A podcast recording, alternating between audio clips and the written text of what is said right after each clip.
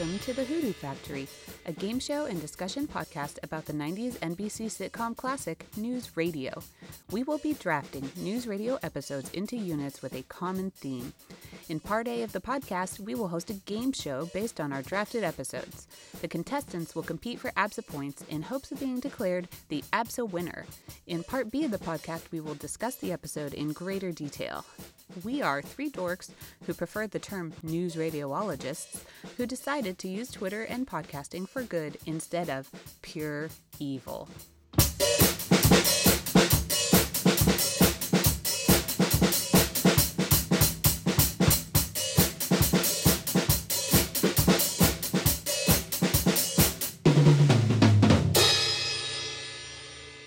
Welcome back to the Hoodoo Factory. We hope you enjoyed Part A, where we declared Lauren the winner of the ABSA for excellence in this podcast. Now we are back for Part B, where we will discuss this episode in further detail. I'm Thaddeus, and I'm here with Tom and Lauren discussing Movie Star, the first episode of our Bill Bastic unit. We're going to start off Part B by taking a second look at our ABSA fever categories from Part A. The contestants will get a chance to share what other items they have in their lists, and I, as host, will get my chance to share my favorites from the episode. Let's start with favorite scenes. All right, so what were some of the other favorite scenes that uh, we didn't mention in round one? Tom? Uh, we mostly covered them all, but uh, I would say that uh, the, the one towards the end where um, right before Matthew off screen throws up on, on James Caan, um, where mm. he's doing the real close talking, which is just like invading invading personal so space, which is like always a favorite game of my and my friends when we were younger. Just like, oh, what can we take away that you have? Personal space. Yeah. yeah. yeah. He's right on top of him. Uh, and, then, you know, and I'll say it now.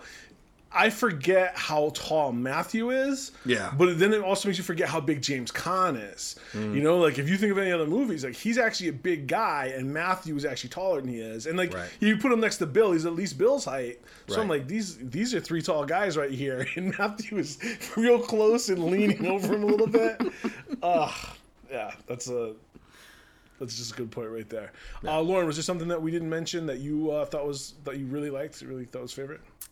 Um, I really liked the last scene with Dave and Lisa where where they kind of make amends in the T V store. Mm. I thought it was funny the way like they're they're having a conversation, but neither one of them is really aware right. the other one's there because they're too busy watching T V. Um, so I, I liked how they managed to work out their disagreement anyway, in spite of the fact that they weren't really talking to each other, um, right. followed by the button of Jimmy appearing on the screen at the Knicks game. And it's... it's um, It's an unusual scene for the show. All the T V store scenes are really dark, which is outside yes. of the norm. This is right. a very bright show. Yeah. And um, we just get this little kind of sweet image of Dave and Lisa quietly leaning into each other. And it doesn't feel like a news radio scene at all, mm-hmm. which I guess is why it catches my attention. But I thought it's kind of nice. It stands out. Right. Yeah. Uh, yeah. It, it was a nice reconciliation when you didn't see how they were going to get to one. Especially mm-hmm. when they're stopping attention to one another, so it was yeah. kind of a nice compromise type scene. So I, I that's a good that's a good one to point out because it really does kind of mm-hmm. tie up that that storyline really well. Um, I think for me, and again, I, we pretty much covered I think the entire episode at this point. Um, I think just the whole James Caan asking Matthew what makes him tick. You know, Bill's trying to talk to him and he's just fascinated, just watching mm-hmm. him. He finally walks over. What makes you tick? I got cats. He's like, cats. cats. You know, he makes the fist like victory. Like, that's the answer I was looking for. Um, it, it all makes sense now. And I gotta say, probably the other one. It's gotta be. It's gotta be the who's the spaz. Uh, that whole scene of him at, yeah. the, at the at the coffee dispenser with Matthew just running the coffee the whole time. And man, and the thing too is like that's the one time that James Caan is in on the joke. Yeah. Like that's the one time where he's generally having fun in the episode. Is he's just so amused with Matthew that he asks. Yeah, yeah. I, yeah. I think he's kind of breaking there, but like it, it's it works really well. So it does. yeah, and, you know. So we're gonna talk a little bit more about James Caan uh, a little bit later, and, and I want to say some of this is gonna come. Uh, some of my favorite scenes are attached to the quotes, so I'm gonna yeah. wait for mm. the next one too. Yeah. Um, um, oh, we we didn't mention the uh, the the cold open. Uh, there's a lot of missing of basketballs. So, I mean, you're not going to get that in any other scene in News Radio where that many basketballs are not caught. So I just I just want to bring that up again. Doubling That's down. That's true. What's terrible. I mean, just a bad, bad opening scene.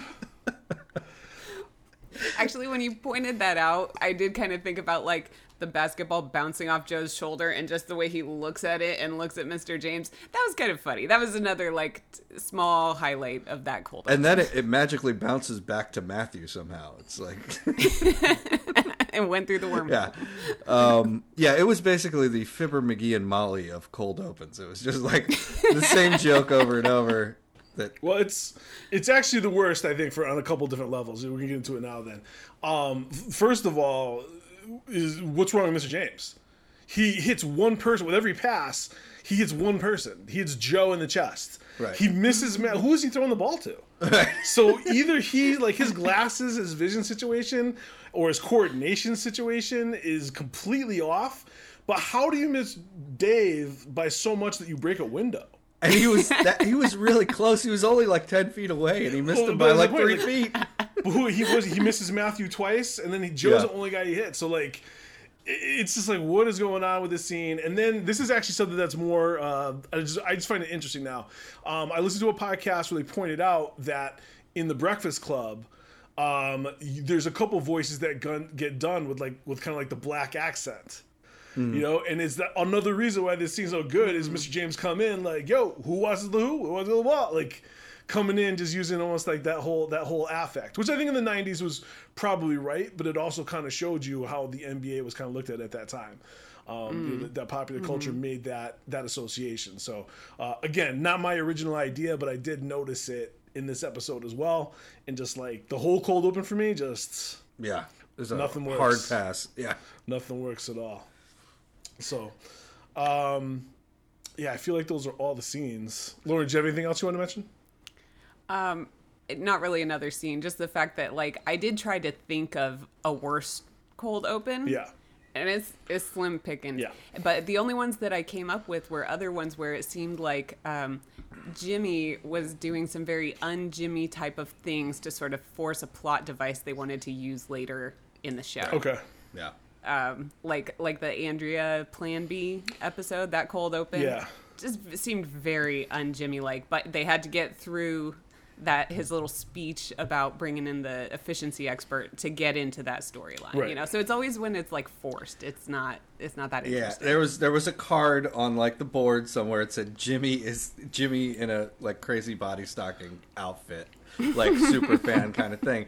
And then they're just this is they. The comedy goes away just to be able to justify that scene later, which is fun, but it's not that funny. Like, I would have I don't preferred, know. Like, I think that the trivia scenes are actually really funny. The, the, you know the what trivia I mean? Scenes so, are so great. I think that whole thing with uh, with the girls competing actually does kind of add a lot more comedy than just, just the basketball and the mm-hmm. bodysuit. You know, so mm-hmm. so it's not just a, a one note that they come back to at the end. It yeah. is kind of played through in a way that I think is not, not so bad. All right. Uh, let's move on to favorite quotes. Uh, Lauren, what were some of your favorite quotes? Something that we didn't mention at the in the first round. Um, I like, he doesn't need to be pestered or hounded or thrown up on in any way. That is definitely on my list. I actually think I want to start using this one because sometimes my kids will ask me, Dad, and I know Dad's trying to get some downtime somewhere. I think I'm just going to start telling them, he doesn't need to be, you know, pestered or hounded or thrown up on in any way. Yeah. I think, yeah. I just, it's, but it's also the the way that he says it to Matthew. Like, with the smile, like, no, too. Like, he's going to be too busy to be pestered and thrown up on anyone. Uh, and then Dave comes in. Well, this seems like a high bar. It seems like, like a high bar. Like, we'll all try our best. Yeah. I, I think that's pretty good. Uh, Tom, was there another quote that you uh, that we didn't mention in the first round for you? I gotta go to the bathroom and take my pants off.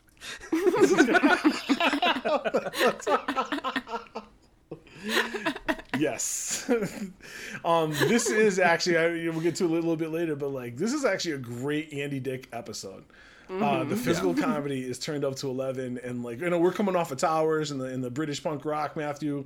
Uh, just great, no. great performance. It's and, very good.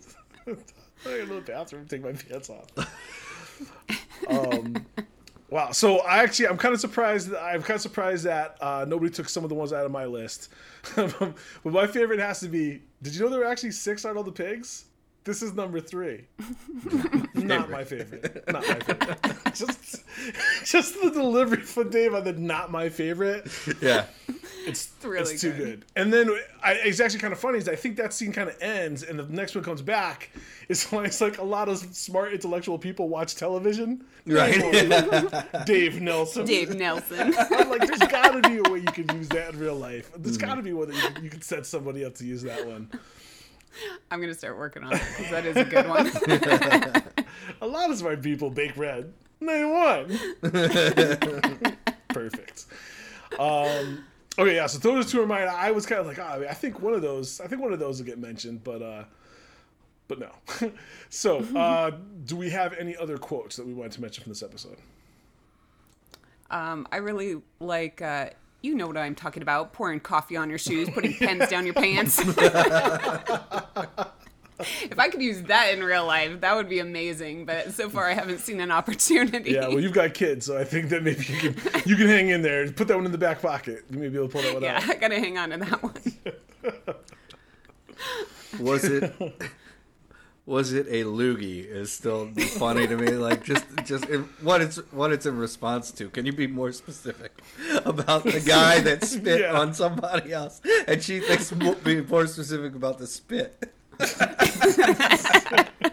Right, draws it out. Kind of like was it a loogie?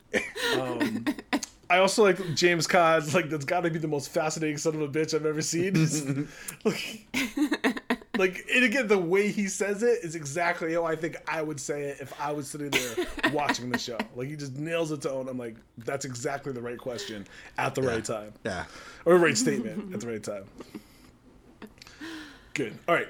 Anything else? Uh, the only other one I had on my list that hasn't already been mentioned was Rod Man. Of course, with the big pause. pregnant yeah. pause in the middle. Um, but anytime I meet someone named Rod, I have to suppress the urge to say Rod Man. man. Also, just like an idiotic word association that happens in my brain. Man, I think we're we're really learning that Lauren struggles not to spit out some of these quotes at people. Like, there's so much that happens in here that doesn't make it onto the mic, and just be glad I keep it locked up. Lock it down. You lock it down. Okay.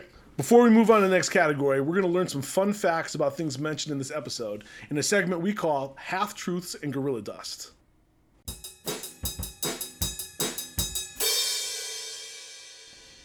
Hi, I'm Tom, and I am the host of Half Truths and Gorilla Dust.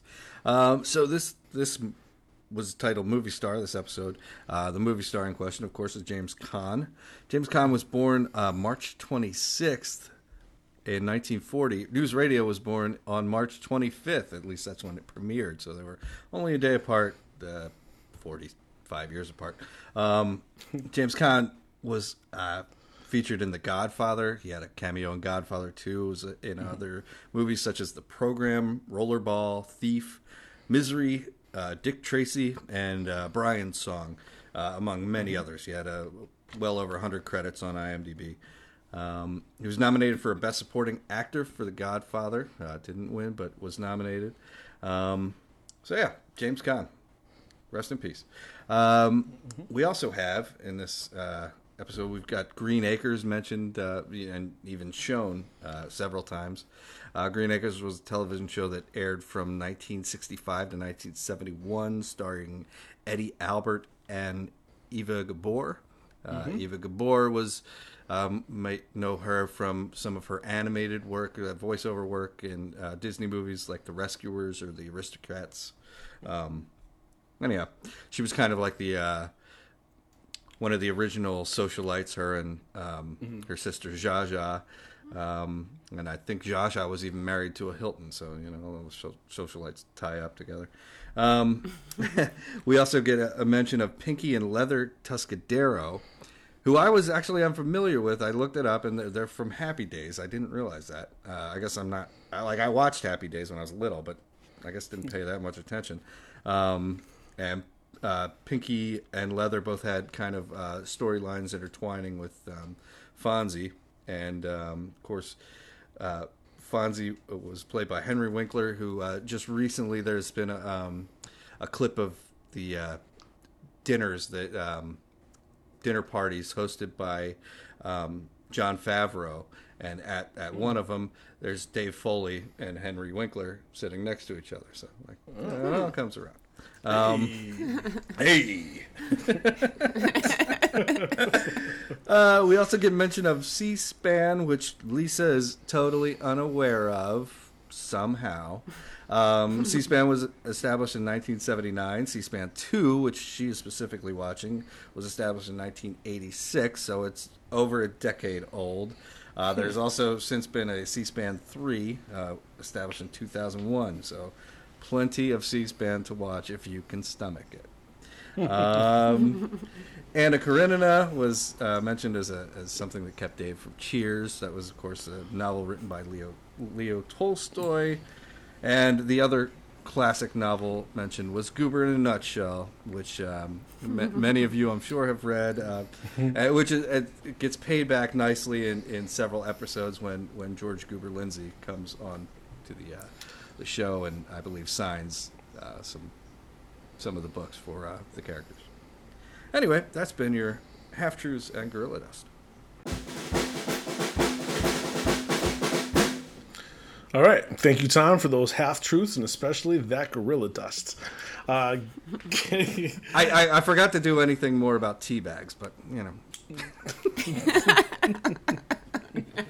How utterly disappointing. Now to get back to the categories, uh, we're going to get into what are some of our favorite gags were. Again, things not mentioned in the first round. Uh, so, Lauren, what were some of your favorite gags, sort of, you know, jokes that were in this episode? Um... So we talked about, you know, Matthew's awkwardness and yep. um, uh, Matthew fetching the ball for Jimmy. Um, I think this is the second occurrence, at least of the episodes that we've covered so far, where Matthew does that thing where he gets all choked up when he's trying to talk, like he's trying not to cry. Okay. Um, it's when he says, I got to go to the bathroom and take my pants off. Like he says it yeah. in this voice, like, I'm going to cry if I don't run away right now. Um, he did a similar thing. And I think I mentioned it when we covered the breakup, when he said that, you know, no one remembered his birthday the uh, last week and it really hurt. It hurt yep. So um, kind of a funny running gag and I'm really enjoying it. Okay. All right. Tom, what are some other gags you noticed in this episode? Um, the, I don't know if it was mentioned earlier, but just Dave and Lisa in the, I, I think it was mentioned, but Dave and Lisa not listening to each other based on what was on television. Like, okay. one would listen, you know, turn off, yeah, depending that's on a good one. Whether it was C-SPAN or Green Acres, you know. Yeah. Th- th- th- then they would pay attention. Getting flipped back and forth, yeah. yeah. That's, that is a good gag. That is a good joke. That's a, that's a good call right there. Um, I had down Bill smoking the pipe, like trying to seem more sophisticated, mm. and he just pulls it out at the office. Where to start, where to start. You know, like... Uh, I was surprised. I thought that would also be, uh, I would get there, but like the pipe is a, is a good touch and it's a good way for him to try to seem sophisticated in front of, uh, you know, his friend Jimmy. We've never actually met. Yeah. Easy mistake to make. Happens all the time. uh. Okay, uh, so yeah, actually, I think we mentioned it. You know, I thought the the trivia game, of course, and Lisa not knowing about C-SPAN, I thought that was a pretty good gag. Like, like Tom said, you know, she's either terrible at her job, or you know, that's. But it's a nice little gag, just the way they set it up, and, and obviously played into the whole, uh, you know, Green Acres on the other side. So, I thought that was a nice one to include. Um, are there any others that we haven't mentioned, Lauren? I like the double take that Dave and Lisa do when they walk past James Caan while they're on their way out th- to the elevator to go buy the T V. It felt like a little bit of a nod to the fact that um, their storyline really didn't touch any of the other storylines. Right. This was one of those episodes where everything was really separated, and it was that tiny moment that felt like the acknowledgement of that fact that these are like siloed stories here. Yeah. The, the way they just say hi and then walk past him, and then turn around and like, oh my God, it's James Caan. And then he looks at them, and then they head off. Yeah, back then to they the scurry out like, to the elevator. They scurry out to the elevator, and then stand closer yeah. to the elevator doors Very than close. Anybody ever should. yeah. Yeah. I caught that too. I was like, that's uncomfortable. Yeah, that's that's, that's not like weird. Um, have either of you ever had a situation like that where you walked by a celebrity or somebody and, and you kind of did a double take and look back? I have. um, I didn't like approach them or anything. No. I just did the double take and then kept on walking. But I was um, working near where they were filming uh, a Vince Vaughn movie. What's that with the interns or something okay. like that? Yeah, the yeah. intern, yeah. Uh, yeah, and I just happened to be at, pa- walking past where they had all the hair and makeup trailers set up uh, just for, you know, for prep. I just happened to walk by right as he was walking out of his trailer, and he yawned, so I saw Vince Vaughn yawn, and it's only interesting because it rhymes. Okay. It's a little bit more interesting for more than that, but, the, but yeah, the rhyme kind of seals it. All right. Tom, has that ever happened to you? Anything similar? Uh, I was like... We were um, in London, and we were walking up the street. We were going to the British Museum. We were walking up the street, and coming down the street on the other side was um, we we're kind of going around this fountain. It was almost like a roundabout situation. And on mm-hmm. the other side is Bryan Cranston, and oh. I just kind of like waved and and like, but he was by me, like, because we were going in opposite directions. It's like yeah. yeah, okay, okay. Um, so for me, one time they were doing um, an E S P N commercial. And I walk by this tall guy's curly hair. And I'm just like, man, like, I know this guy. You know, he's in his suit. And, like, I walked down the hallway. I look back. And, like, he looks back at me, like, smiles and nods. You know, like, he, he knows exactly what's going on. Tony Gonzalez. It was Tony Gonzalez, the tight end from the Chiefs. Oh, okay. Okay, gotcha. You know, and, yeah, like, yeah. I was, like, just walks right by. It's like, you know, especially with football with the face mask. I was like, I knew I knew who it was. And I just could not place it for the life of me. And he caught me trying to figure it out. And mm-hmm. I could see he was enjoying that part. Right. Um, but yeah, that's that is probably very close to the to the Dave and Lisa of just like right. quick turn and then scurry out in the other direction. I was like, I, I don't know. Um, but yeah. So, all right. Maybe that wasn't the uh, the hitter I thought it was going to be, but but it's Tony Gonzalez. I, I think the I think those are our favorite gags. So moving into our favorite aspects and background catches. All right, what are some of the things that we noticed? Little things we noticed about this episode. Tom, why don't we start with you on this one? Uh, I don't know. It's not, definitely it was a foreground, but like, why on earth was there a foot? Uh, I'm sorry, soccer ball. Yes, and, and a football. On the on the table, like this was about. Yeah, I had that done under questions. Yeah. Under like, okay. Just so like, why were they there? I mean that that was just the, it's there for one scene and just like what? Yeah, Mister James is terrible with the basketball, so we're gonna have these other ones that are harder to control in the office. Right. Yeah. Yeah, all right. Sure thing. Intramurals start on Tuesday. All right, Lauren, what did you have? Or what's something else you noticed? Um, I really love um, in the scene in the T V store where Dave's holding the camera pointed at himself and he's talking about Goober in a Nutshell, the way you get that close-up of his face on the T Vs behind him. And it's just oh, yeah. like twelve Daves up real close, kind of looking like nervous, like side-eye trying to look at Lisa while he's still looking at the camera. I thought it was really good. Yeah. I thought it added a lot of humor that to was, that scene. Yeah, that was great. Oh, I didn't even I didn't even actually notice that because I'm looking at his actual face of just how, how funny right. I think it is. That's a good one. Um, my number one for this was when Matthew whips his glasses down as James Caan signs the autograph.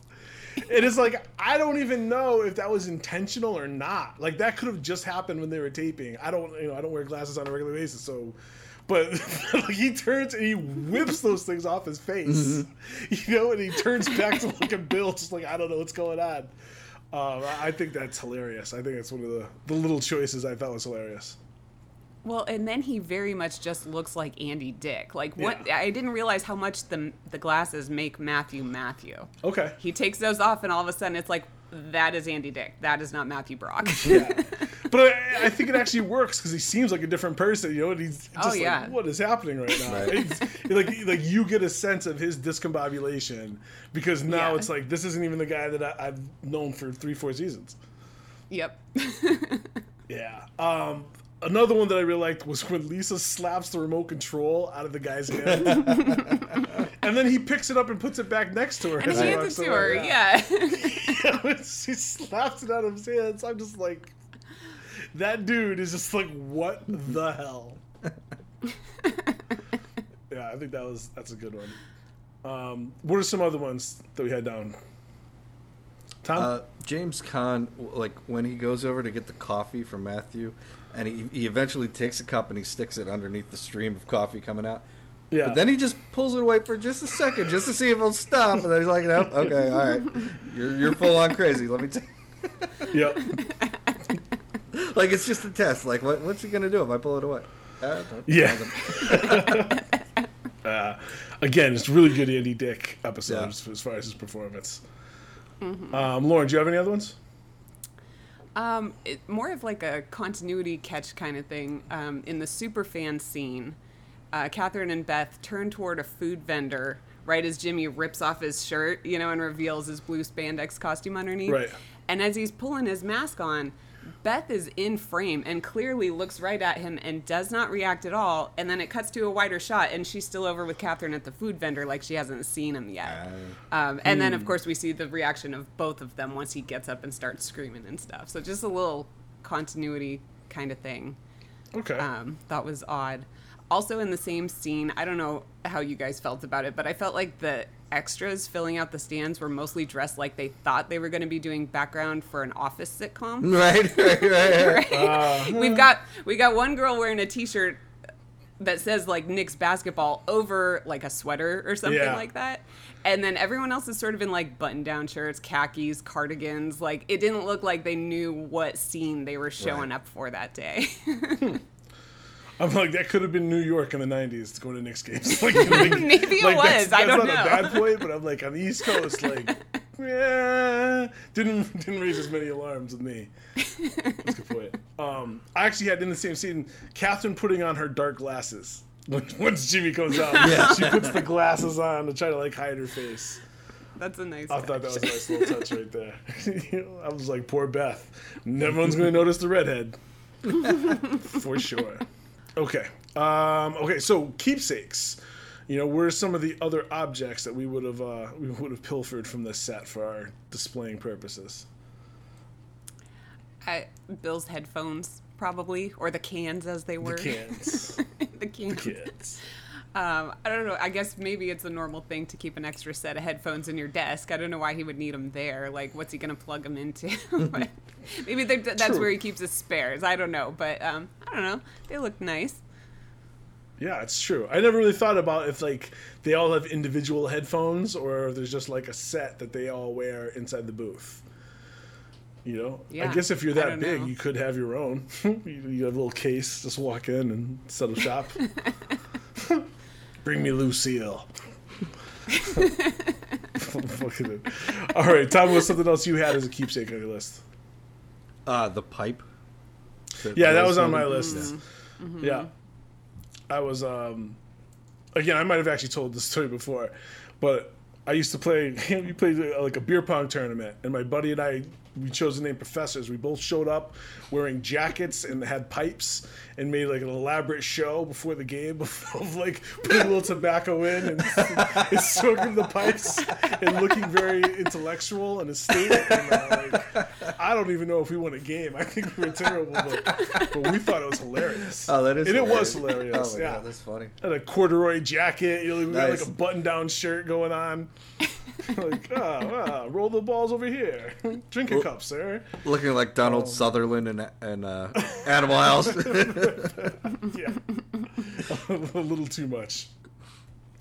Yeah, so the pipe was definitely, like, number one. Like, oh, no, like, we're definitely going to get this pipe and put it up.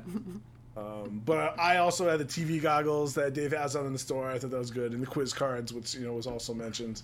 Um, I thought those, those would make great keepsakes from this episode. Mm-hmm. Um, was there anything else that anybody wanted to take?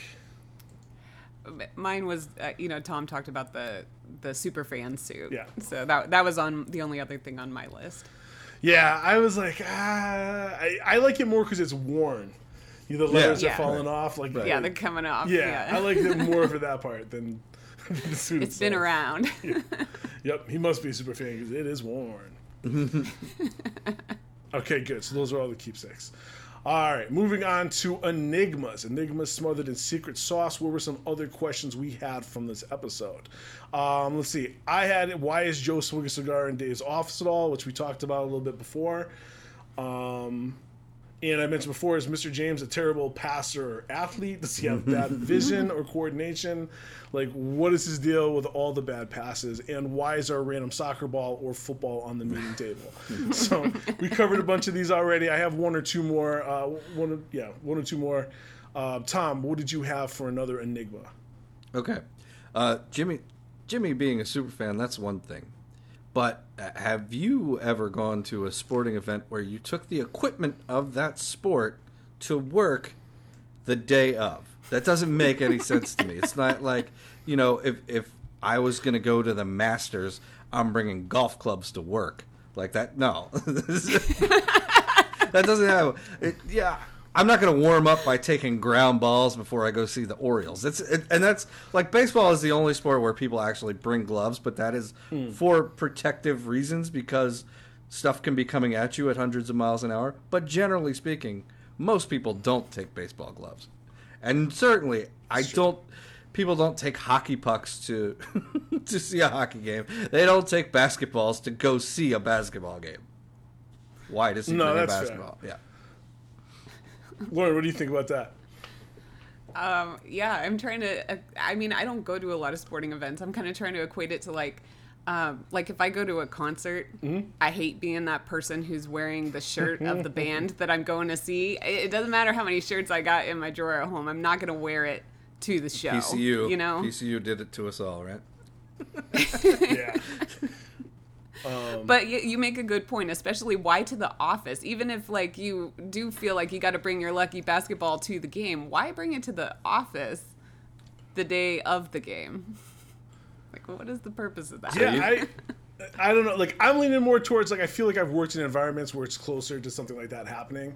You know, like, even though there's a little bit of a hierarchy, there's, like, if somebody's a super fan and, and something is coming out, you know, like, they're going to wear something or have something to kind of show off their fandom. Wear something, yes. Yeah, you know, like, I'm like, uh, I could see somebody bringing, like, a baseball or, you know, a hockey puck, something that fits in your hand, you know, essentially. I think you can bring and show off or, like, you know, have a big game. I might toss a baseball to myself the whole time, but, like, probably not a football, soccer ball, or basketball. Uh, and just, I guess, Jimmy's the boss, right? Like, he's just like, you know what? Today I'm going to get into my full suit, and then I'm going to grab this basketball and start throwing passes all over the place. That's, that seems to be what he was doing. Why is he doing that? Well, he, he owns a sporting goods store, I guess. That's the, he must. That's the other thing, right? All right, Lauren, what is an enigma that you had on your list? I want to know, how do you think Spike Lee feels about Jimmy being the super fan? Because it sounds like they know each other based on the way Jimmy talks about him. Yeah. Do you think Spike is cool with Jimmy and thinks the superfan bit is funny, or do you think Spike is like, oh, great, not this guy again? Like, I don't think that he's going to sell his ticket to Jimmy James. You know, like, he's not going to miss the game, right? No, that's Spike. I mean, we're talking like, even if you offered a lot of money, this is Spike Lee, superfan. Yeah. So, yeah. He is the superfan. Yeah. If they hadn't mentioned Spike, I think I would have been like, okay. But because he's like, oh, we'll buy Spike's ticket, I was like, come on. Come on. Yeah, it's a. You should have said Ted Turner. We all would have just taken it in stride. Yeah, we'll kick Ted Turner out of the box or something like that, out of the owner's box. Yeah, Ted Turner and the Hawks, I believe. Yeah, exactly. That's true. Um, one of my enigmas was, who's in charge of the office when Dave and Lisa are both out? Is it actually Bill? Because literally, he's got to be the most senior and most experienced person left in the office.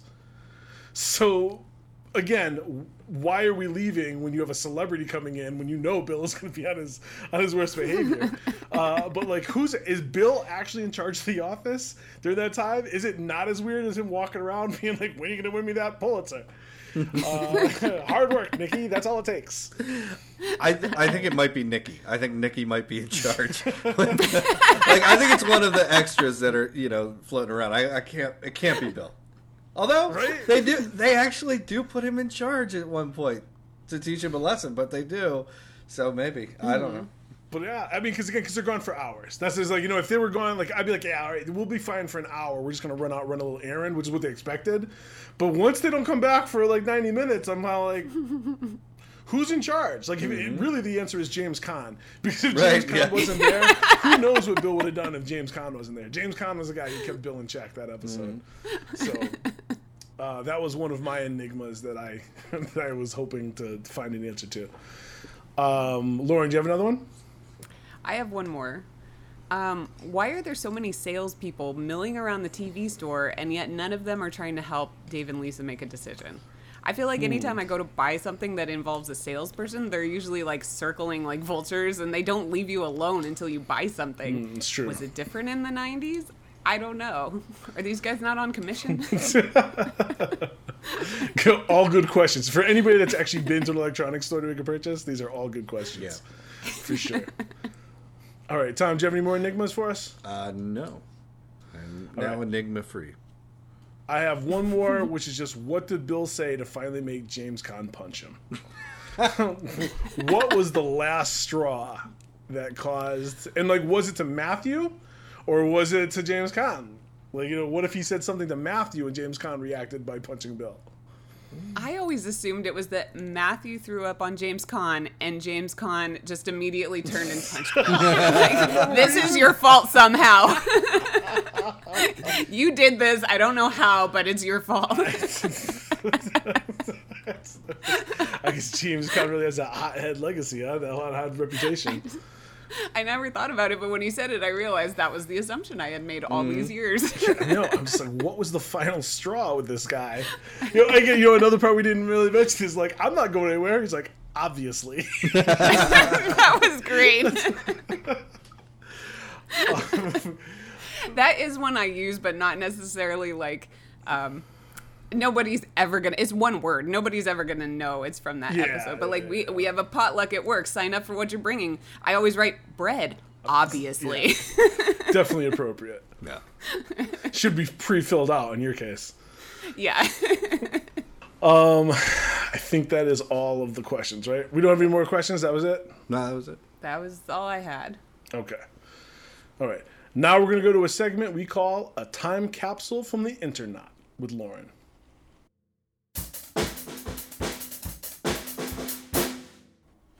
Okay, so just an interesting thing about timing. Um, someone named Adrian came to the message boards and said they went to a taping of the show the same week that this episode aired. So the episode they were filming was Christmas, which aired as season three, episode ten. That's the one with everyone trying to leave early for Christmas, Beth and Bill doing the garage door ad, and Lisa and Dave trying to visit Dave's parents in Wisconsin. So that aired December eighteenth, nineteen ninety-six, which means it was filmed about a month in advance. Okay. Just thought that was kind of interesting. A little inside info to their production schedule, maybe. Mm-hmm. Mm-hmm. The same week this episode aired, Joe Rogan appeared on Mad T V and Politically Incorrect. Uh, folks on the message boards thought he was pretty good on Mad T V, but his appearance on Politically Incorrect had someone named Janet F. stating that she had no idea he was such a jerk in real life, too. Apparently, he said some rude things to Anne Rice after she claimed Bill Clinton was the sexiest man we've ever had in the White House. Sounds like someone let that show get way off the rails. Yeah, that's a, a passionate topic indeed. I don't know why I even touched that on T V. Joe obviously had strong feelings about it. Obviously. Obviously. Um, our good friend Tavy tuned into Howard Stern this week only to hear him berating News Radio. Oh, no. According to Tavy, Stern said, "Let me tell you about News Radio. News Radio was uh, created by this guy, Paul Sams, who was going to be a writer on my movie, but instead he wrote a show called News Radio. And every week they asked me to be on that show, and every week I turn it down." And she said she couldn't tell if the pronunciation of Sams instead of Sims was uh, Stern not knowing what he was talking about or him intentionally trying to insult Paul Sims. Mm. So Makes we sense. May never know. But that has been A Time Capsule from the Internet.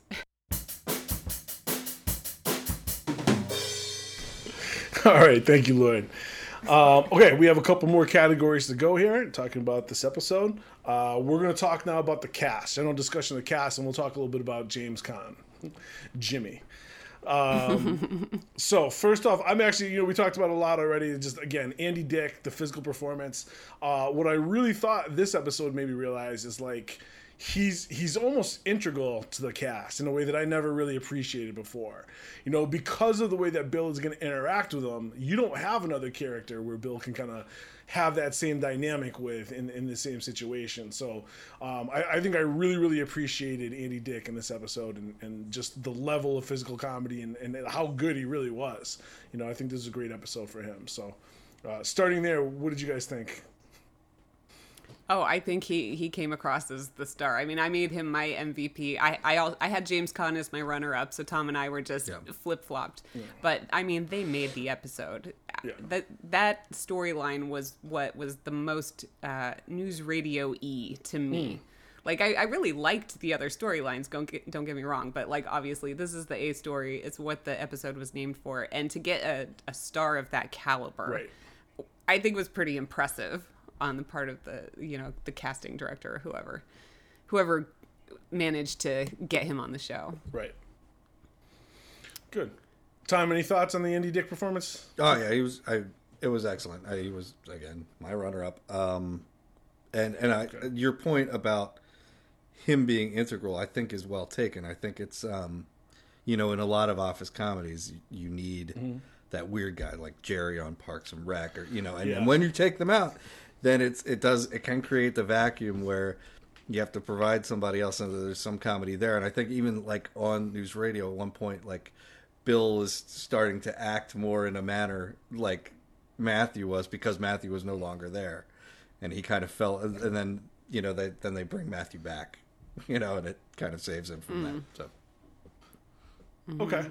Yeah, yeah. I, I was even, you know, I was more like, who could play this role? Like, who could you plug in to this, oh, gosh, to this yeah. Andy Dick role and, and still have it work? Right. You know, like, what kind of comedians could you put in? I, I feel like his comedy was really unique at that time, mm-hmm. Um, mm-hmm. as far as being able to pull that off. So, right. And again, you know, I think the other two, Phil Hartman has stat. You know, he's not a small guy. Phil Hartman has a lot of like gravitas to him when he wants it, of course, but he's a physical type of performer, and having somebody that's actually taller than him, right. you know, somehow plays really well in keeping that dynamic. Um, it, it's not like he's bullying a little guy, right? You know, like, like yeah. even though even though he's definitely kind of a bully, it, it's there's something different because they're, they're almost more like equals in the way that they uh, approach each other. But you know, that's what I think. Those are my probably the most positive thoughts I will have on Andy Dick. And right, right, yeah, yeah. So it's a good thing we got him on tape. um, all right. Well, who are some of the other uh, other actors and cast members we wanted to shout out for this episode? Well, I, I kind of wondered how the rest of the cast felt about the fact that they had this huge movie star on set and on their little sitcom, and they really didn't have any scenes with him. It was really just Bill and Matthew mm. with James Caan. Everyone else was in there. You get that little moment where Dave and Lisa walk past him. That was it. I kind of wondered how they, they all felt about that. Um, maybe they got to relieve some of their nerves because they don't have to act with James Caan, yeah. or maybe they felt a little jealous that they didn't get to have those scenes. Or That's I'm just true. curious how they felt about it. Yeah, it would be really cool to be like, oh, I had this scene with James Caan. Like, yeah. Yeah. All right, that's a really good point. I didn't really think too much about that. Okay. Um, Tom, was there anything else that you wanted to bring up about the cast before we get to Yeah, uh, you know, James, I, Jim Caan? It kind of makes it... Um, a little bit of a missed opportunity, I feel like, because there could be a lot of comedy in how everybody reacts to him, like mm. individual, like, yeah, Matthew is going to have the most probably, Matthew and Bill are going to have the, the funniest reactions, because Bill's going to try to do something ridiculous, but Matthew is just going to act in like that manner, like the way he did. Um, yeah. But it would be interesting to see what the more grounded characters, although Beth, I mean, Beth would be kind of weird too, so I don't know. It worked out. The, it worked out well. I mean, I thought the other stories were, were funny, but um, it would have been interesting to see how, how they all would have intertwined with James Caan. Mm-hmm. Yeah, you know what? Actually, I don't. I, I never really thought about that part. But like the thing is that James Caan is playing it straight in this episode, right? Yeah. You know, like he's not in on the joke. He is just James Caan on a regular day, mm-hmm. and this place is crazy. Like I, I just wonder if it would have been too much. Um, overall, and, and maybe, like you said, cutting it down, maybe that's that's what kind of lets him kind of maintain that straight man type of right. type of yeah. performance. But mm. um, I, I do wish there had been something with the rest of the cast, even if it was just kind of a group uh, a group scene saying hello or goodbye or something like that. I mean, was there a scene that we could have cut that wasn't really funny that we could have gotten that. I don't know. The cold open. Cold open. Yeah. yeah. Make, I mean, real, realistically, if you make the opening scene, Bill telling everybody that his friend Jimmy Caan is coming by, uh, that's actually a, a much better cold open and gives us more time to fool around inside the episode. So. Mm-hmm.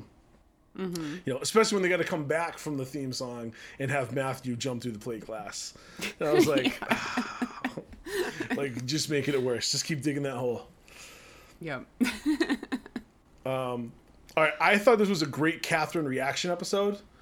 Uh, yes. Reacts to Bill admitting that he's never met James Caan. Mm. Uh, reacts to Beth's answers in the trivia. And then reacts to Mister James at the end of the game. um, but I thought that she really did a great job reacting. I thought that was something that I noticed this time around. Mm-hmm.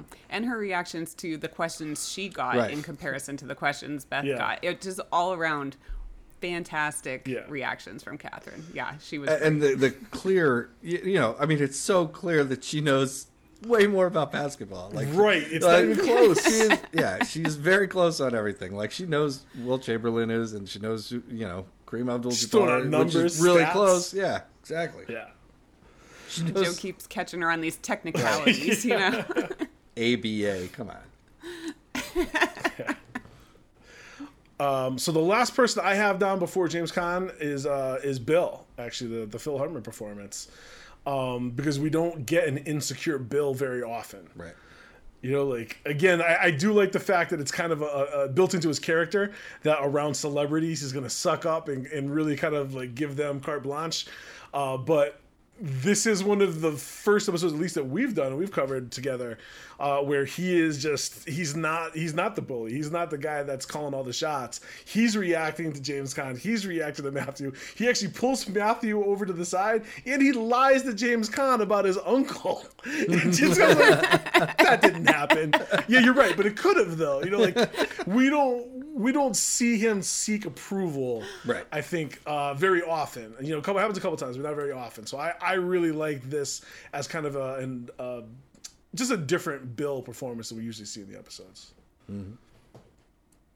Yeah, I agree. Very strong performance from Bill. Um, very in character for him. I think he did everything you would expect Bill to do yeah. um, when confronted with a major celebrity like that. Um, yeah, it was Bill Bastic. Yeah, Bill Bastic. Just just going from trying to make James Caan's visit about Bill instead of yeah. about like actually helping James Caan, which he could have done and probably would have, it would have been appreciated and boom, you know, but no, he, yeah. he, he acts like Bill and he gets punched. So yeah. What does make you tick? Force is good and evil. Okay. All right. Were there, were there any other points or any other cast members you want to bring up before we have a quick discussion here on James Caan? That's all I really yeah, had a, yeah. down. Yeah. Okay. All right. Uh, so, you know, again, uh, James Caan passed away very recently. Um, you know, I personally listen to, you know, podcasts to talk about movies. And, and, of course, they touched on it and filled me in with some facts, a lot of things I didn't know.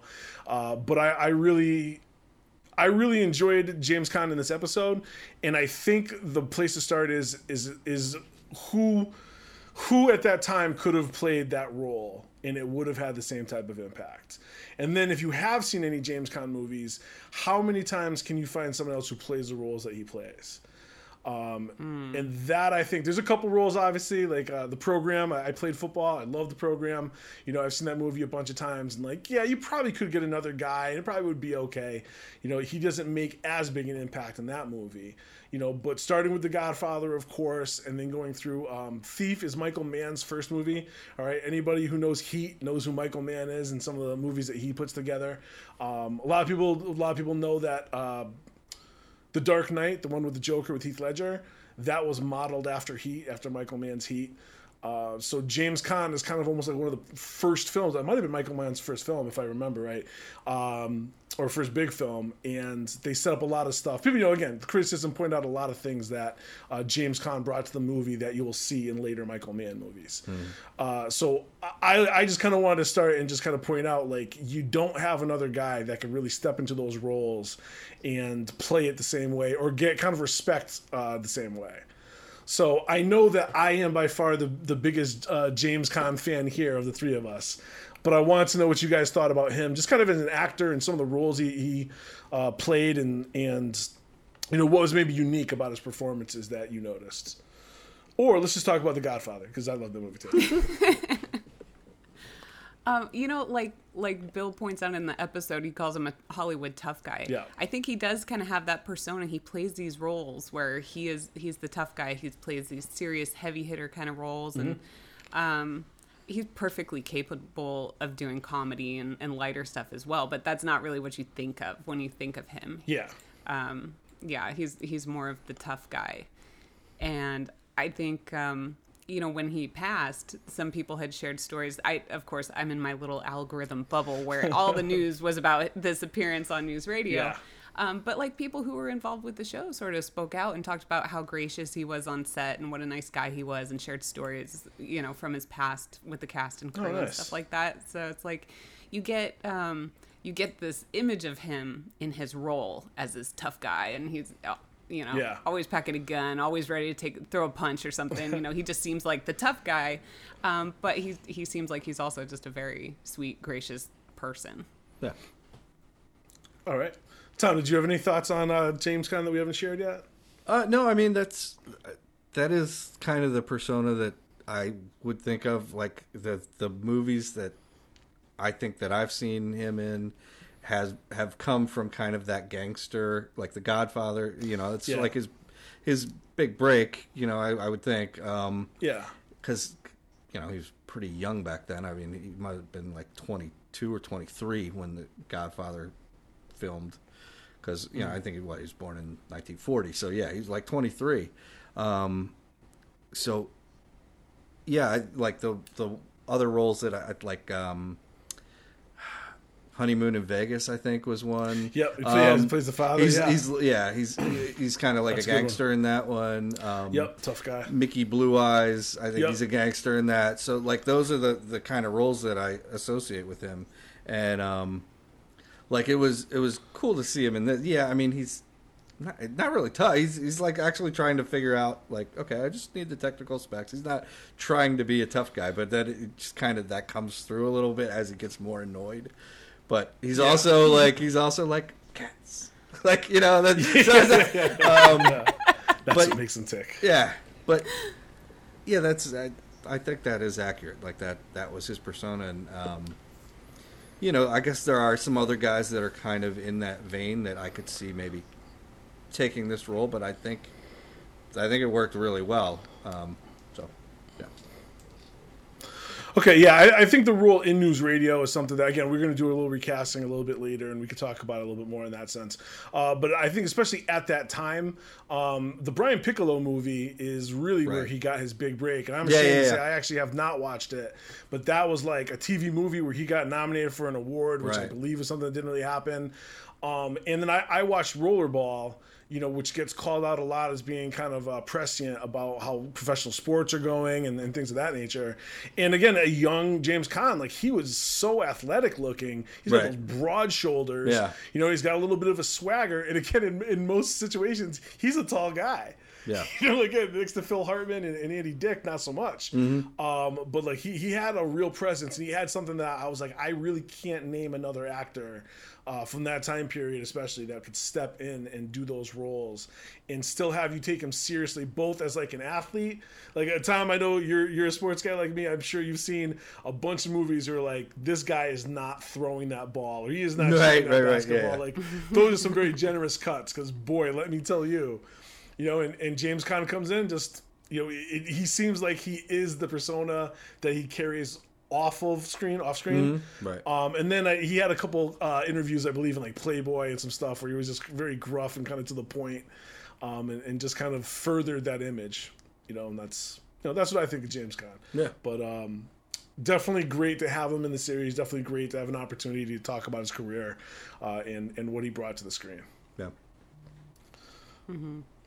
All right, so moving on, uh, we have our added scene, something on the fly. What are some scenes uh, that you would have liked to have added to this episode, or have them, you know, or wish they had filmed, essentially? Uh, Lauren, why don't you go ahead? What's what's one of you have? Um, I only have one. Um, I want to see the scene where Catherine and Beth try to sneak away from the basketball game while Jimmy's not looking, and he catches them. And he makes them feel so guilty for trying to leave early, and they feel really bad, and they ask him, how can we make it up to you? And he says the only thing that would make him feel better is if they got up and did the superfan bit with oh, him. No. So he puts, you know, a foam finger on oh, Catherine Lord. and his blue spandex mask on Beth, and they have to stand on either side of him while he's going through his theatrics, and they have to try to pretend to be into it. and, and they both end up questioning, like, how bad do I need my job? Yeah, uh, a lot. It, it turns That's into a, a horror film. Real quick. Okay. Shit. The precursor to the Saw franchise. But put on the mask. Put on the mask, Beth. All right, Tom. What is uh, what is something on the fly for you? What's something you would like to have added? Uh, I would probably say the uh, the scene of um, Matthew trying to get uh, Abe Vigoda's autograph. That actually would have been absolutely great. Absolutely great. Abe Pagoda with that voice. Yeah, exactly. And he's he's like a comedy guy too, right? So. Yeah, yeah. He's got the chops for that. Yeah. That actually that would be really really good. Okay, I have I have two, but the first one I really like to see is Lisa as a little girl, like junior high, getting teased for not knowing pop culture, and then she gives some sort of super nerdy response. You know that that is like it's one of those things that like it'll be true in thirty years, but in junior high, it has no impact um, because she doesn't know who Pinky Tuscadero is. Um, so that was the one that I would have gone with. Uh, Laura, did you have another one? That was all I had. I got too fixated on that image in my head. And I couldn't yeah, you actually think of anything else. You started scripting it like you got it all the way out. Yep. um, Tom, did you have another one? No, that was it. Okay, so I just had one of like anybody who's seen The Godfather. When when Sonny goes into town to uh, to beat up his uh, sister's husband, it is one of the worst, uh, like, fakest beatings on camera. Mm. He misses a punch by three feet at one point. The kicks look terrible. Uh, so what I would have loved to see this is is him beating up Bill, but it's like it's kind of like a, a parody of the Godfather scene. Like they're kind of going through the same general motions, and he gets to miss the punch again, and they they kind of play it out with him beating up Phil Hartman. Like I know it's not perfect. Somehow he finds like a trash can lid to hit him with. Yeah, exactly right. Like there's one on top of the menu because she just rips it down. Um, I, I would have loved it if there was something that kind of threw it back to the Godfather, especially in, in the violent part. You know, maybe if he used a line that he uses in the Godfather on Bill.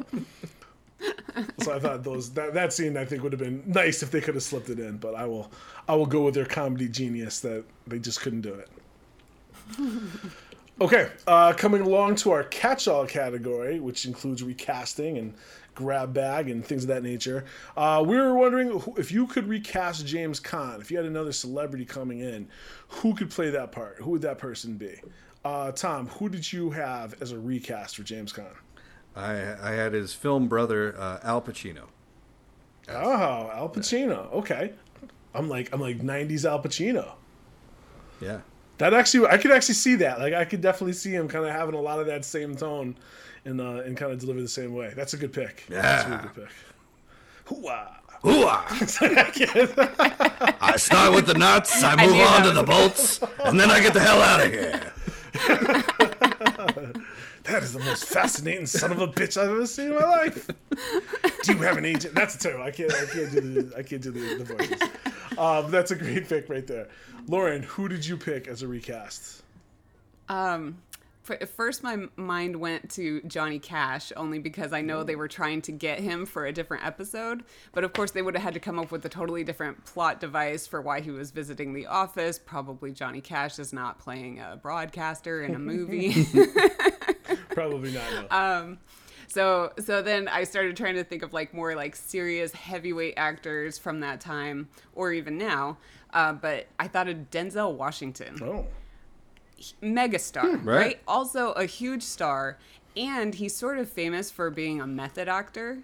I don't know if that's true. This is a thing I've heard. I think a lot of people have heard it, that he's big into method acting. Okay. And so I think he would have taken studying for a role very seriously and probably really would have sought out people to, like, I'm going to job shadow you and I'm going to see everything you do. Mm. And then I'm going to, you know, go home and pretend like I'm you, basically. So that was sort of why he came to mind. But I feel like he has that level of stardom. Mm. And he's also, like, has a little bit of a tough guy yeah. kind of persona. Yeah. And could easily deliver. Yep. All I've heard yeah. King Kong has nothing on him. So. yeah, I mean, I hate to say it, but like the probably the the biggest um, the biggest knock on Pacino is the height. Right. You know, like that that mm. would be the one thing that would that would make it tough. Of again, Phil Hartman talking down to somebody. You know, like on screen, I wonder if it would work. But that, Denzel is a great choice too. Like, yeah, you know, I think two of the greatest actors of, of all time probably can handle this cameo as themselves. Like, I believe that. I believe that. They can make it work. Yeah. um, my choice was a little bit tougher because I looked at, again, I, I have a different type of uh, perspective on James Caan. So I still have questions like, who in, in Hollywood is authentically tough? And I was mm. like, who would I believe is an actual tough guy, you know, that comes in the office? And... um I, I don't have a lot of answers of, of actors I know uh, that I would like buy as authentically tough. Like I know Dave Bautista was in the W W F and he is absolutely the real deal, but like he couldn't come in and pull this role off and have that same level of menace almost. You know, like like everyone's a little bit mm-hmm. nervous about James Caan erupting on him a little bit. You know, like that's that goes with the reputation. um, so I actually went with with Chris Evans, who I think is too charming. Um, but he has the right sense of how to play scenes. And, like, again, if you've seen Knives Out, he can kind of play that jerk character really, really well. Mm-hmm. Uh, so I thought that he's somebody that would be that would have been able to go into the episode and do a really good job as that as that guest star. Not too full of himself, still a little bit charming, but still a little bit dismissive of Bill for everything that Bill's trying to do. Mm-hmm. I can see that. Yeah, but e- either your choice or my choice, I don't mind uh, watching it on the screen. I'm A-okay with both of those. yeah. And again, like I, I really wonder in the nineties what James Caan's reputation really was. Like, you know, he really was like that son much of a tough guy. I wonder if that guest star appearance held a lot more impact. You know, you watch a show where they have like somebody yeah. from the Olympics who won a gold medal and they just do a quick cameo. You know, and mm-hmm. then you watch it ten years later, and you're like, "Oh yeah, I remember that person. Yeah, yeah. Oh yeah, that person. I think existed. Michael Phelps okay. was a swimmer." yeah. yeah, you know, so I, I do think that time kind of um, affects the way we look at that cameo, and, and affects the way that we expect people to react to him. You know, as mm-hmm. opposed to people who kind of grew up watching him. Yeah, that's that. Okay, what do we? What else do we have for the grab bag? Um, I've got just one thing I wanted to mention. Okay. Um, so when I watch this episode, I often think about the bit where Dave is talking about how many Arnold the pigs there were. And at the end, the, you know, the third one, it wasn't his favorite. Not my favorite. And I, and I think about how he could have possibly dissected Green Acres so much that he has an opinion on which pig actor he does or doesn't like best. But then I think about this podcast and I realize that maybe we've all gone just a little bit Green Acres here. That is a great, great observation. That is a huge observation. I'm, just something I wanted to mention. I'm going to get up now and rethink my life. Thank you. I've sent Tom into an existential crisis. I'm like, that's Dave's third coffee cup. Not my favorite. yeah, we're just breaking it down. That's a great point, though. Yeah. Dave's season three haircut. Not my favorite.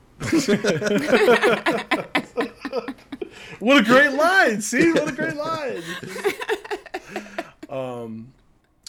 All right, great. So have, that is our... I have one, time one thing. Okay, we mentioned this, but um, how long were Dave and Lisa in the electronics yeah. store? Because I'm guessing mm-hmm. that the, it was around lunchtime ish or maybe even before that when they left, mm-hmm. right? When James Caan comes in. I don't think yeah. James Caan was coming in at like four o'clock. No, he yeah. was probably coming in earlier to do his research. They are still there while the Knicks game is going on, which yeah. Which yes. that doesn't start until like maybe seven, eight o'clock at night. Right. And it's right. probably seven in the middle earliest. of that game. That is uh, that's a great point. That they are there point. for an inordinate amount. Like probably the people that work there are pissed and like, you go home, like get out of here. You gotta go yeah. now. Yeah, or you gotta buy. You better buy. You better buy something, right? right you, yeah. um, no, that's a great point. I didn't even think about that. I would have absolutely said they're running out like around their lunch break or on a lunch break to go grab that T V. But if that is around noonish, one o'clock, that means they basically did a whole shift in that store arguing about that T V. They did like, a full eight hours. Probably man. saw a shift yeah. change. Yeah, we, we gotta we gotta go back and do the Would You Rather's again. Dave might have seen his favorite Arnold by the time they left.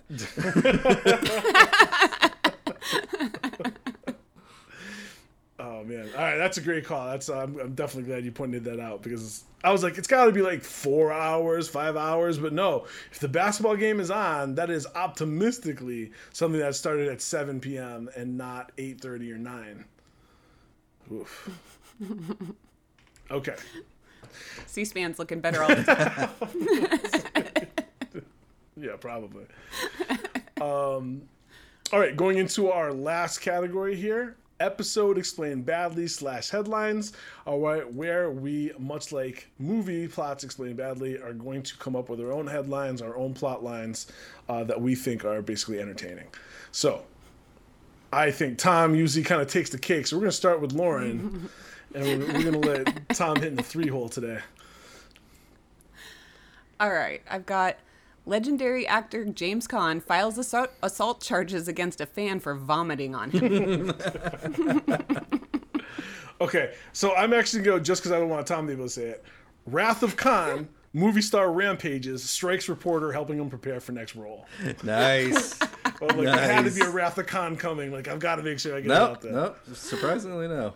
I Mom thought maybe there's something there. Fruit. Yeah. yeah. Nice job. All right, Tom, what do you got?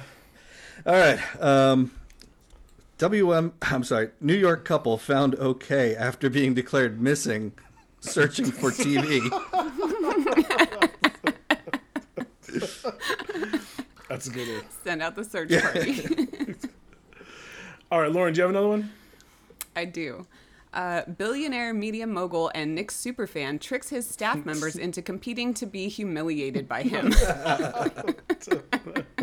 I think in the nineties that was just assumed, right? Like, that's, a, that's just kind of part of the deal. All right, I have uh, starstruck reporter justifies custodial staff's quarterly operational costs in one day. The throw up, the coffee, like whatever happened on that desk. He's throwing vitamins all over the place on a James Caan shirt. He's whipping glasses across the place. Like, I figure Milos had some some work to do. Milos might be quitting after today. Yeah, like that's kind of a lot. It's not worth it. All right, Tom, what do you got? Uh, movie star's obsession with Simpleton lands Khan in hot vomit. Oh, oh, very nice. Very nice. Oh, man.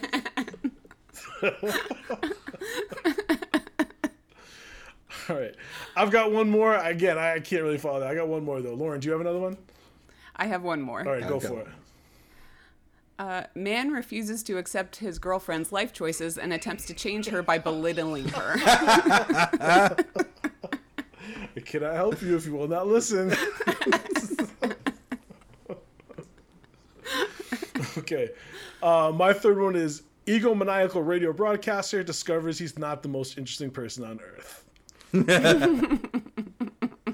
Again, low-hanging fruit this week. All right, Tom, what do you got? Sports crazed billionaire works blue at the Garden. Hmm. Not too bad. Not too bad. Like, I can always see all of Tom's on newspapers. Like, that's the thing. It's like, I gotta actually picture him on newspapers. With, like, the newspaper that, like, spins yeah. into frame. maybe, yeah, maybe I need to start reading him as the, like, forties, you know, announcer guy. Sports craze billionaire works blue at the Garden. Then we'd all have to do it. So I don't know if that's good or bad. Egomaniacal radio broadcaster. All right. Um, all right, so the next episode on the Hoodoo Factory conveyor belt will be Bill's autobiography for our Bill Bastic unit. Until next time, please stop by the gift shop on your way out, grab it gear dot com. Thank you for visiting the Hoodoo Factory, supplier of the only known antidote for A B S A fever. Good night, pumpkin. But a fuko to you too. Pantyhose. Thank you for visiting the Hoodoo Factory, the source for all your hoodoo needs. You can follow us on Twitter at hoodoo underscore factory. The Hoodoo Factory is part of the Stolen Dress Podcast Network. Please stop by the gift shop on your way out. And remember, the Hoodoo Factory is the supplier of the only known antidote for A B S A fever.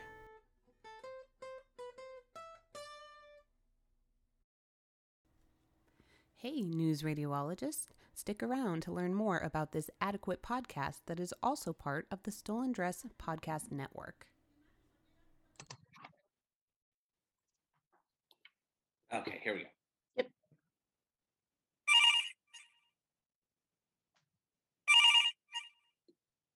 Hello? Hello, Kelly. Um, hi. Do you like scary movies? I kind of have a whole podcast about it with my friend Josh Vermont. Press Play and Scream comes out on Tuesdays or, you know, whenever. What's your favorite scary movie? I can give you maybe top ten in a subgenre, but... We're going to play a game, Kelly. Ugh, really? I kind of have to be up in five hours. If you hang up on me, I'll gut you like a fish. Okay, well, wasn't gonna hang up because I'm not a rude person, but since I doubt I'll be getting much sleep now anyway, sure, we'll play a game, whatever. What weapon did Leatherface use to kill people in Texas Chainsaw Massacre: The Next Generation? A hammer. Wrong answer. It was, wait, you knew that one? Yeah. Weirdly, he didn't kill anyone with a chainsaw in that one. Okay. That was just a test. Now the real game begins. Who played Freddy... Kr- Robert Englund. You didn't let me finish. Who played Freddy Krueger's mother? Huh? Answer that one, wise ass. Which time? Huh? Which time? Because, I mean, there was the flashback sequence at the beginning of A Nightmare on Elm Street five, The Dream Child, where she was played by Beatrice Boppel, who's featured throughout the rest of the movie too, by the way. But then there was the old nun character played by Nan Martin in Nightmare on Elm Street three, The Dream Warriors, where everyone pretty much acknowledges that she's supposed to be Freddy's mother's ghost, even though it's not stated out loud. I mean, do you even watch horror movies? Okay, okay, how about this one? You answer wrong and I'll throttle you with your own intestines. Yeah, I like my chances. Are you Googling horror trivia? I'm not Googling horror trivia. Okay, so, haha. What eighties horror movie starred Linnea Quigley and Hal Havens? What a stupid question. If you can't answer, you'll bleed. No one can answer because it's a bogus question. They were in two eighties horror movies together, Night of the Demons and Sorority Babes at the Slimeball Bowl-O-Rama. Both demon-based horror movies, by the way, if you care. God, what is with you? You beg me to play this game with you and then you suck at it.